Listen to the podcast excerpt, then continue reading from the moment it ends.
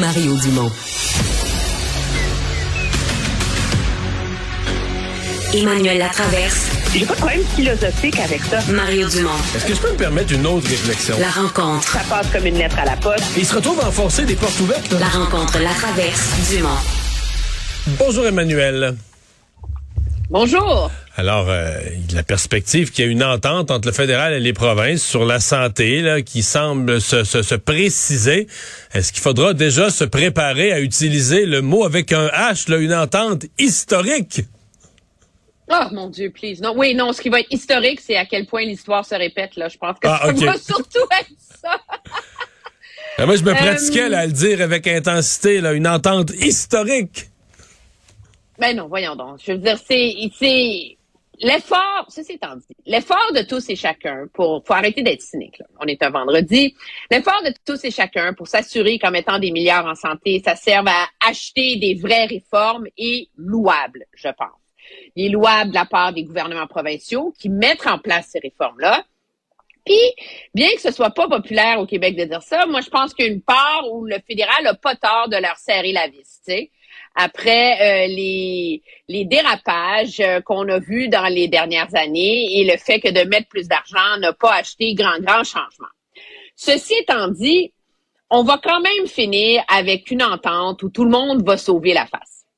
Euh, parce qu'il faut voir là, comment tout ça se dessine. Là. Monsieur Trudeau est venu repas avant Noël. Monsieur Trudeau est venu avant Noël, il a rencontré Monsieur Legault, tout le monde est sorti, était content, rassuré, par Monsieur Ford. Puis là, là, ça fait quoi? Ça fait dix jours là qu'il y a qu'il y a des, des signaux de fumée, là. Tu sais, ça va bien, on avance, oui, mais pas trop vite, il reste des choses à négocier, nanana. Là, il y a tout un tango autour de ça. Cette semaine, Monsieur Scott Moore, qui est pas un ami de Justin Trudeau, non, ça va super bien. Monsieur Ford se dit confiant. Et là, ce matin, Monsieur euh, Duclos avait un point de presse sur la COVID, hein? Ouais. COVID. Puis là, comme par miracle, sur la première page du Globe and Mail, il y a un article qui dit qu'on est au bord d'une entente. Quelle surprise! Alors, tout ça est un peu orchestré pour que Ottawa donne l'impression que les choses bougent vraiment, etc. Mais dans les faits, moi, ce qu'on m'explique, c'est que moi, à Québec, on me dit, écoute, on n'a pas négocié dans les dernières semaines. Fait que tant mieux, si eux, ils sentent que ça bouge, on est très contents, mais nous, on n'a pas négocié avec eux, là. Donc, qu'est-ce que ça, si on essaie de lire les feuilles de thé, qu'est-ce que ça nous dit? Qu'il y a des consensus qui émergent, cependant, parce que, un moment donné, il faut que tout le monde sauve la face dans ces négociations-là. Puis tout le monde est conscient qu'ils seront tous perdants s'ils ne s'entendent pas, alors qu'ils seront tous gagnants s'ils s'entendent. Hein? Euh, Monsieur Trudeau est un peu coincé parce que lui, il tenait à l'idée de ces conditions qui passeront jamais au Québec. Euh, puis il y a un programme électoral dans lequel il a dit qu'il mettrait de l'argent pour l'embauche de médecins, d'infirmières, qu'il mettrait de l'argent pour les soins de longue durée pour les personnes âgées, qu'il mettrait de l'argent en santé mentale. Puis il y a les provinces qui veulent de l'argent sans condition. Alors là, ce qu'on en comprend, c'est que le pot d'argent va comme être séparé en deux. Il y a une partie de l'argent d'Ottawa qui va aller dans les transferts, ce qui est sans condition, le transfert canadien en santé. Puis il y a une autre partie de l'argent qui va aller dans ce qu'on appelle des ententes ciblées. Ce qui veut dire que Québec, Les enveloppes euh, Ottawa, sectorielles. des, en- des enveloppes sectorielles, ça, ça fait Québec. Puis s'entendre avec chaque province. Maintenant, c'est déjà quelque chose d'important, je pense, que Québec ait accepté ce concept-là. Parce que là, on nous dit du côté de Québec, des ententes sectorielles ou des fonds ciblés, on en a déjà eu à d'Ottawa, que ce soit sur euh, le logement, euh, les garderies, etc. Tu sais, on a les mêmes priorités qu'eux, on va pas devenir fou, là, euh, c'est correct, tu sais. Mais il y a une époque où on se déchirait la chemise sur l'idée de fonds ciblés, là. Je veux juste comme le rappeler à tout le monde, là.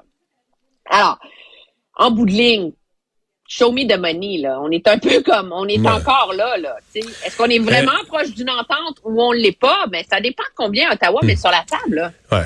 Ben c'est ça, c'est les montants. Mais c'est les montants. L'autre affaire qui, qui est dans la nouvelle du Globe ce matin, c'est l'idée, et ça c'est corroboré, là, que ce dont on parle, c'est d'une entente de 10 ans. Euh, du côté positif, là, euh, la fameuse prévisibilité, puis le fait qu'on renégociera pas à répétition, on règle ça pour une longue période, il y a un côté positif. Mais est-ce que c'est pas très, très long, 10 ans, au point que tu te demandes, là, écoute, sais, euh, les affaires changent en 10 ans, les gouvernements fédéraux des provinces, leur budget, les coûts de la santé, euh, l'état de l'économie, je veux dire, l'état de l'inflation. C'est beaucoup de choses qui changent sur une période aussi longue. Est-ce qu'une entente là, du genre pourrait, est-ce qu'elle pourrait être trop longue?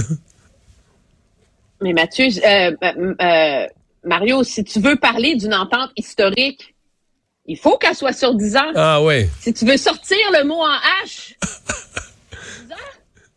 C'est ça? Non, blague à part. Monsieur Martin avait signé pour 10 ans. Hein. C'était 10 ans, ouais.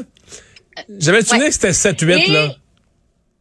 Puis il y a un côté là-dedans qui est oui, il y a la prévisibilité pour les provinces, objectivement. Ça, Surtout quand tu parles de mettre en forme.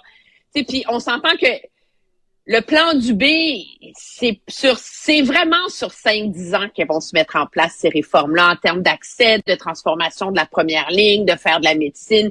Donc, moi, je pense que ça prend la prévisibilité. Tactiquement, pour Ottawa, c'est super faire ça, hein? Parce que atteindre ton 35% si tu le fais sur 10 ans, c'est pas mal plus facile que de le faire sur 3 ans. On s'entend? Puis en plus, c'est génial. Parce que la part du lion de l'augmentation des transferts, là, c'est pas en 2023 qu'elle va c'est pas en 2024, c'est peut-être en 2025, tu sais. Donc, tu fais comme un, un entonnoir où plus tu avances dans le temps, plus il y a de l'argent à mettre en santé. Ça, ça permet de résoudre un problème d'équilibre fiscal à M. Trudeau qui a un énorme déficit budgétaire. Puis de deux, en 2025, on va être en campagne électorale. Mais si tu as mis tellement d'argent en santé que tu as ligoté les finances publiques pour les sept années qui suivent, là, mais ben là, c'est facile de partir en campagne contre ton adversaire et de dire, ah, si vous voulez financer telle ou telle promesse, vous allez être obligé de couper en santé. Et donc, ça te permet d'utiliser après ça cet argent en santé comme arme politique lors de la prochaine campagne électorale. Donc, c'est très habile de la part de M. Trudeau à se, strictement en termes tactiques. Là. Hmm. Emmanuel, il y avait toute la semaine le sommet de Davos, qui était un peu dans l'actualité pour ceux qui suivent les affaires internationales. À tous les jours, il y avait une couple de petites histoires, des conférenciers qui étaient passés là. Euh, nos premiers ministres ne sont pas allés. Remarque, ils vont pas chaque année, ils vont de temps en temps. Mais est-ce que ce, cette année, le, Forum économique mondial de Davos euh, a perdu du euh, a perdu du luisant? Oui, parce que c'est c'est la première année où le sommet a lieu dans l'ère post-pandémique, où tout le monde peut voyager, où il n'y a plus les mêmes restrictions, on n'est plus dans micron, etc., etc. Donc, on aurait pu s'imaginer une grande fête dans le retour de la crédibilité de Davos, et c'est exactement le contraire qui s'est produit. C'est ça qui est intéressant on s'entend, là, je ne suis pas de ceux qui souscrivent à l'idée de toutes les théories de la conspiration là, que Klaus Schwab et ça que contrôle le monde en manipulant les PDG de la planète là, en, dans leur wow, Les PDG et tous les gouvernements. Et tous les gouvernements de la planète. Je suis pas là-dedans du tout, mais dans le monde d'aujourd'hui, face aux crises que la planète a vécues, que les gens ont vécues avec la COVID, avec l'inflation, avec l'instabilité économique, il y a moins de tolérance, je pense, pour une partie importante de l'exercice de Davos, qui est de mettre des multimilliardaires et des politiciens sur des tribunes à philosopher sur comment refaire le monde. Et, euh, et c'est très facile d'être le PDG de Siemens, par exemple, de dire, vous savez, il faut arrêter de manger de la viande. Euh, si on faisait ça, on aiderait à régler les problèmes de climat. Puis on va manger des insectes, puis de l'alfalfa. Puis euh, il faut, euh, nous, dans notre compagnie, on a des grandes initiatives progressistes. Puis là, il y a un panel qui est financé par Exxon, qui est un des plus gros euh, pollueurs de la planète en termes de production de gaz à effet de serre. C'est comme si L'hypocrisie de l'exercice, je pense, a été mis en exergue par les crises des dernières années. Et c'est ça qui fait que il y a moins de d'urgence pour les politiciens, euh, surtout en Amérique du Nord, là, d'y aller. Monsieur Biden a pas envoyé de ministre. Le seul qui est allé, c'est John Kerry, qui est un envoyé spécial sur le climat. Là. Monsieur Legault est pas allé, monsieur, il a envoyé monsieur Fitzgibbon aller brasser des affaires. Tu sais, c'est une chose, ça. Mais ça a souvent été Et ça pour le, le- Québec, là. le- Ça a souvent été ça. Moi, je me souviens que Robert Bourassa, quand il y allait, là, je me demande s'il allait une fois aux conférences, là.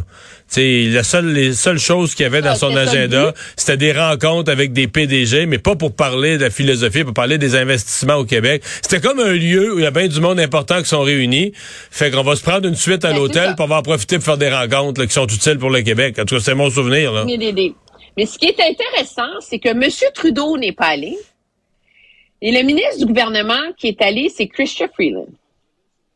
Mais Christian Freeland, aux dernières nouvelles, j'ai regardé là, sur Internet, elle est encore ministre des Finances. Tu t'imaginerais qu'elle irait là-bas parler de défis économiques. Et elle était plutôt sur un panel pour parler de paix et instabilité mondiale. Parler Et- de l'Ukraine. Parler de l'Ukraine, de ces trucs-là. Alors, qu'est-ce que ça nous dit? C'est que elle, c'est comme si elle saisit cette occasion-là. Puis, Madame Freeland, il faut le dire en toute transparence, est une grande fan de Davos quand elle était journaliste dans le, dans les classes élitisme de journalisme. Elle animait des panels à Davos, elle des conférences à Davos, elle est sur le conseil d'administration de Davos. Donc, elle a toujours été très proche de ce cercle-là, ce qui est correct. Mais là, comme ministre des Finances, elle s'en va parler de paix et de stabilité mondiale. Qu'est-ce que ça te dit, toi? Elle joue à première ministre un peu, en tout cas. Ben, moi, je trouve que ça dit surtout qu'elle est en train de garder ses postes ouverts et qu'elle continue à essayer de se magasiner une autre job. Ouais. Mais euh, pourrais-tu finir là-dedans, là, les grandes, tu sais, les grandes organisations internationales quelconques, là, ou je sais Ben, c'est sûr, mais elle veut plus que ça, tu sais. Je veux dire, la, la rumeur, elle est fait qu'elle veut vraiment et qu'elle travaille pour essayer d'être la prochaine secrétaire de l'OTAN n'a pas été éteinte, là. OK. Ben, Et donc, c'est que- sûr que ses ambitions, c'est de profiter de son passage au gouvernement du Canada pour atterrir à la tête d'une très, très, très grande organisation internationale. là.